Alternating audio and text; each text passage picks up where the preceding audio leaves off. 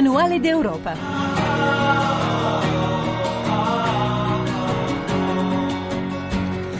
Buona domenica a tutti e bentrovati da Tiziana Di Simone. Tanti ospiti e qualche curiosità anche stamattina per scoprire cosa succede nella nostra Europa e anche ai suoi confini. Ci occuperemo dell'accordo del clima di Parigi e delle conseguenze per noi europei dopo l'uscita degli Stati Uniti di Trump, ma anche del ruolo che gioca la Russia, uno scacchiere di accordi internazionali che sembra modificarsi ogni giorno. Andremo in Islanda per sapere come vivono gli anziani in uno dei dieci paesi più felici del mondo.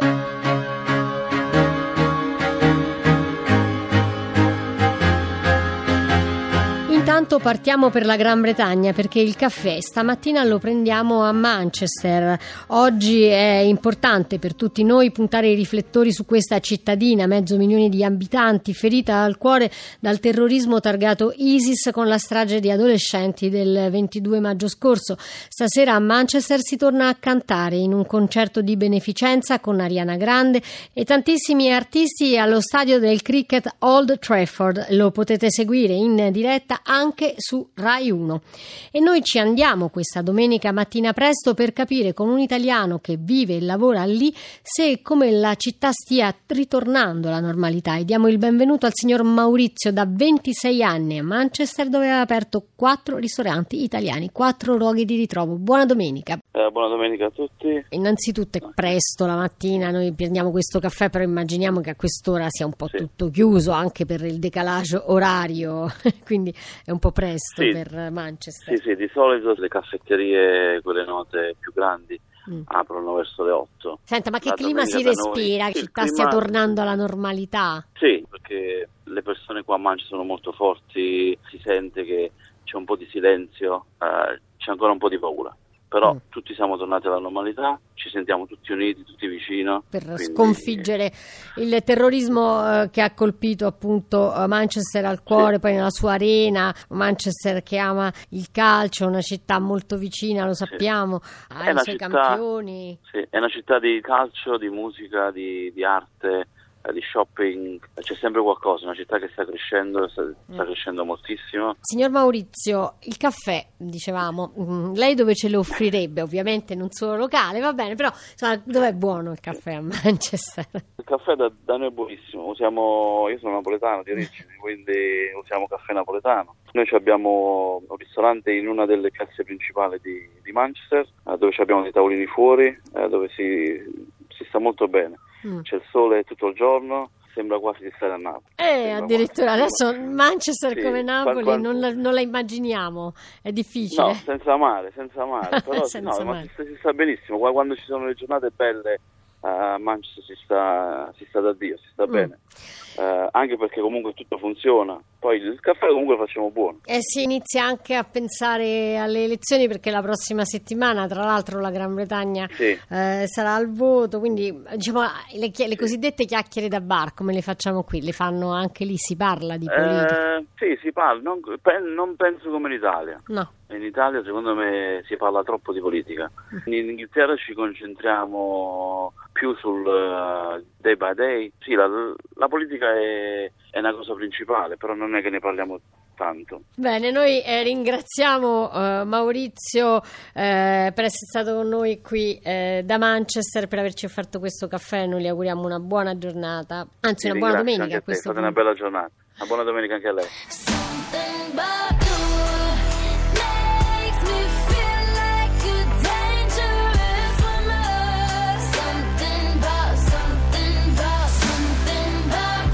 Allora lasciamo un po' da parte i eh, discorsi eh, da bar. Inglesi, ci diceva eh, poco fa il nostro ospite non si parla tanto di politica in Gran Bretagna come magari nei nostri eh, bar eh, qui in Italia, ma invece cerchiamo di capire con il nostro prossimo ospite che è l'analista del think tank di Londra, Open Europe, Vincenzo Scarpetta, a che punto eh, sono gli inglesi proprio in Gran Bretagna in vista delle elezioni di giovedì prossimo. C'è stato quasi un sorpasso, non proprio un sorpasso questa settimana, addirittura del laburista Corbyn sulla super eh, favorita conservatrice eh, Premier Theresa May. Buongiorno, buona domenica, mm, Scarpetta. Buongiorno, buona domenica a voi. È così, un quasi sorpasso? Beh, diciamo che questa elezione, almeno stando a- ad un paio di sondaggi recenti, si sta rivelando più interessante del previsto perché il, il partito laburista di Jeremy Corbyn ha ridotto sensibilmente il, il distacco e appunto eh, in alcuni sondaggi pubblicati nel corso di questa eh, settimana il, il distacco si era ridotto a soltanto tre punti percentuali. Adesso con tutte le cautele del caso, il sistema elettorale britannico che rende i sondaggi particolarmente eh, complicati, però eh, effettivamente questa, eh, questa maggioranza valanga che sembrava scontata Mm. all'inizio per il, per il premier uscente Theresa May del Partito Conservatore adesso sembra un po' più in discussione. Io mi aspetto ancora una, una vittoria eh, e una maggioranza piuttosto comoda per il Partito Conservatore, però diciamo mh, la valanga prevista inizialmente potrebbe non materializzarsi. Ecco, eh, si vota tra l'altro di giovedì, lei parlava anche di eh, sistema elettorale complicato, che tipo di sistema brevemente è eh, quello britannico? Sostanzialmente è un sistema fortemente maggioritario, il, eh, si vota in 650 collegi nel paese e eh, il, il vincitore prende tutto, cioè basta eh, prendere un voto in più del, del rivale nel, nel- nel collegio di riferimento e si vince il seggio in Parlamento. Mm. Quindi eh, ogni partito presenta un solo candidato per collegio. Ecco, e giovedì è festa perché per noi è un po' il rituale immaginare di votare in mezzo alla settimana. No, no, si vota, si, si vota di giovedì, si vota sempre di giovedì in, in Gran Bretagna, è stato così anche per eh, il, È il referendum sull'Unione Europea, giovedì 23 giugno 2016. Mhm. Quindi è un rito eh, tutto britannico, loro, loro votano in mezzo alla settimana.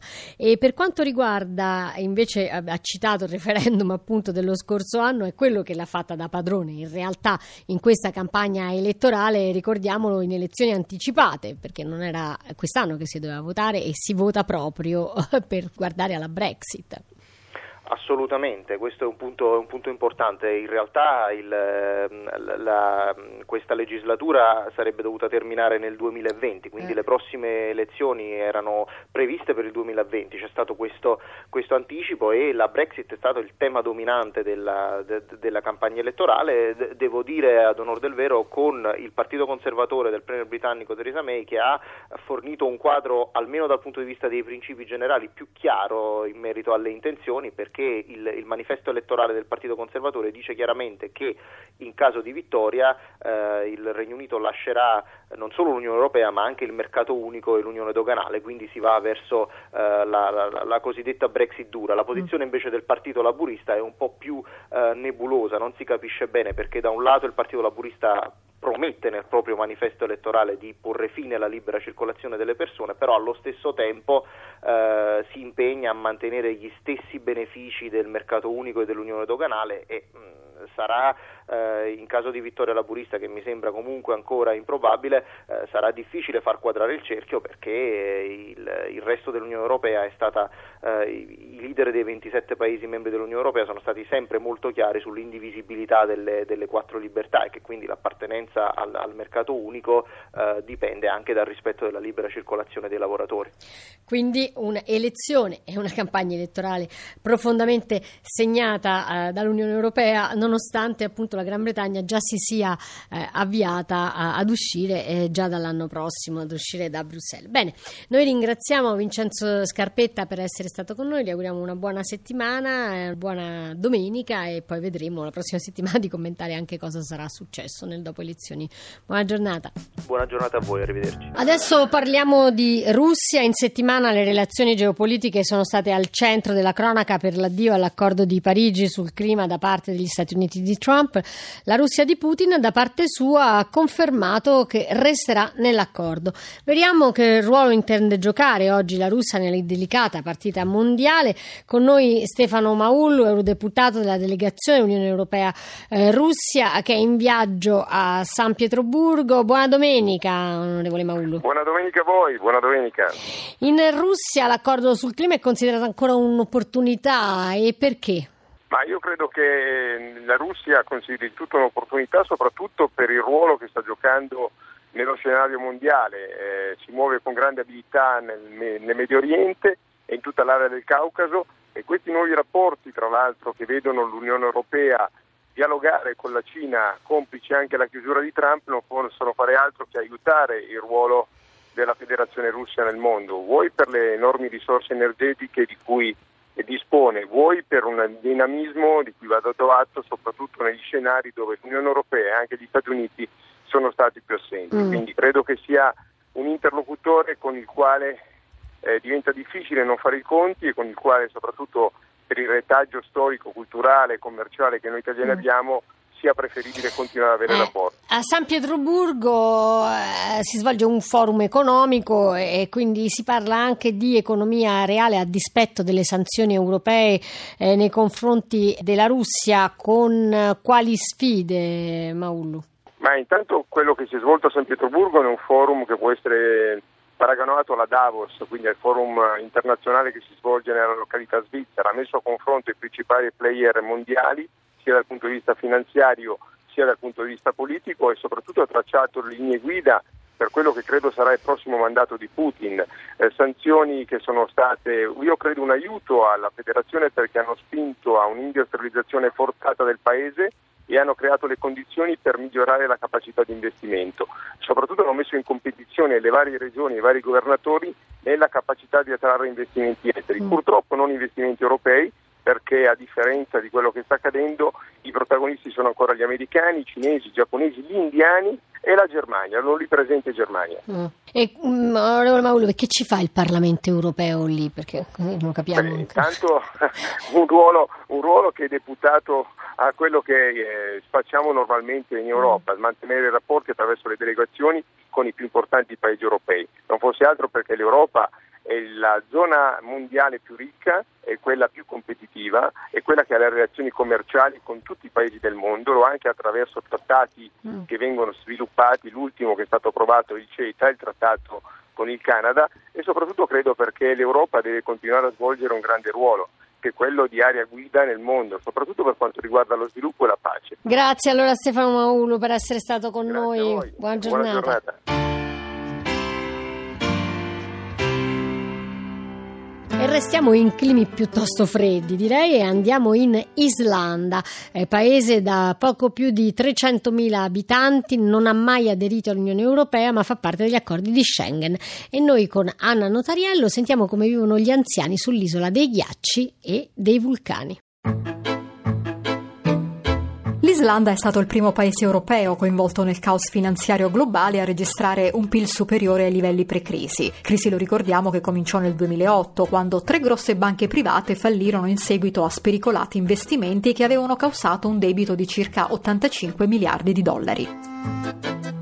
E l'approccio che il paese adottò fu totalmente diverso dagli altri. Il governo, per evitare il tracollo, annunciò dopo il fallimento un piano di nazionalizzazione delle tre banche, mettendo in sicurezza i conti dei cittadini, accollandosi i debiti delle banche fallite e riuscendo persino a far arrestare i banchieri responsabili del crack. Uno shock che causò il crollo della moneta nazionale, la corona islandese e una gravissima recessione. Per far fronte all'emergenza, il paese, oltre ad alzare di parecchio le tasse e imporre il blocco dei capitali per impedire che i soldi presenti sull'isola fossero trasferiti altrove, chiese anche un prestito di ben 5 miliardi di dollari al Fondo Monetario Internazionale, misure attraverso le quali riuscì a non compromettere il suo modello di welfare e a mantenere più o meno stabili i consumi. Oggi, a nove anni dalla crisi, l'Islanda, secondo il fondo, ha compiuto importanti progressi, tanto da entrare nella top 10 dei paesi più felici del mondo proprio grazie alle performance registrate in ambito economico, riuscendo ad eliminare i controlli sui capitali, compresi i fondi pensione, garantendo, oltre a occupazione, salari, turismo e infrastrutture, anche una buona copertura previdenziale. Ce ne parla Denise Arragoni, avvocato e cultrice di diritto del lavoro presso l'Università Europea di Roma. In effetti in Islanda c'è una forte integrazione fra il sistema pensionistico pubblico e quello privato che è finanziato dai lavoratori. Il livello di sicurezza sociale è elevato anche grazie all'importante ruolo della previdenza privata e a ciò si aggiunge che l'età di pensionamento è da tempo fra le più alte in Europa. Questo ovviamente consente un risparmio sulla spesa pensionistica e garantisce anche durante la crisi la sostenibilità del welfare nel lungo periodo. Guardando poi il rapporto con le giovani generazioni, rispetto alla media europea la percentuale di giovani è più alta e invece è più bassa quella di persone anziane. Questo porta quindi ad un'età media pari a 36 anni contro i 42 del dato europeo. Chiaramente al minor numero di anziani corrisponde una minor spesa per pensioni. Anche in questo paese è comunque visibile la tendenza all'invecchiamento della popolazione che però colpisce l'Irlanda meno di tutti i paesi dell'Unione Europea. Ultimo, ma non in ordine di importanza, è il dato demografico che è evidente incide anch'esso sulla spesa pubblica. Dei 333.000 abitanti islandesi quasi la metà è concentrata nella capitale e questo garantisce fra l'altro una minor dispersione dell'impiego delle risorse pubbliche. E a proposito di anziani, secondo la Global Index, la famosa classifica che misura il benessere degli over 60, l'Islanda risulta al settimo posto fra i dieci paesi a misura di anziano. I primi tre sono Norvegia, Svezia e Svizzera, seguono Canada, Germania e Paesi Bassi, mentre gli ultimi sono Stati Uniti, Giappone e Nuova Zelanda. E fra gli indicatori presi in considerazione troviamo in primis la sicurezza economica, meno brillante invece è il risultato in termini di istruzione, mentre sono ottimi i livelli di assistenza sociosanitaria di conseguenza buone le condizioni di salute e l'aspettativa di vita. Ascoltiamo Andrea Poscia, ricercatore presso l'Istituto di Sanità Pubblica dell'Università Cattolica di Roma. Sì, è buona l'aspettativa di vita dell'Islanda che è nettamente superiore a quella della media europea con 82,7 anni vissuti in media dai cittadini islandesi, con poche disuguaglianze di genere e di reddito, che è un aspetto molto importante. È buona non solo in termini di anni vissuti, ma anche di anni vissuti in buona salute, quindi liberi da malattie. Come è stato possibile? Questo è assicurato a un sistema sanitario che è molto simile al nostro sistema universalistico di tipo Beveridge, un sistema che è completamente finanziato pubblicamente, così come anche pubblica è l'offerta negli ospedali e nei servizi sanitari. La quota di finanziamento è piuttosto elevata, più alta della media europea, parliamo di circa 3.000 euro pro capite con un 8,8% del prodotto interno lordo speso in assistenza sanitaria. Per finire un tema importante che è quello dell'invecchiamento attivo, esiste un indice che lo va a misurare e in questo caso l'Islanda è al primo posto tra i paesi europei. E infine, secondo una ricerca condotta dall'Università Pubblica d'Islanda, i nonni islandesi sarebbero i meno nordici fra i nordici, sia per lo stile di vita che per l'atteggiamento verso il futuro. Sono infatti velleitari e poco lungimiranti, e questo un po' in tutti i campi, dalla salute ai rapporti familiari fino alla condizione economica, spesso gestita in maniera poco attenta, tanto che secondo Eurispes i senior islandesi risulterebbero fra i più spendaccioni d'Europa, ma anche fra quelli a più alto rischio di indebitamento. Si chiude qui la prima parte, ci risanchiamo subito dopo il GR1. Vi aspetto, Tiziana Di Simone.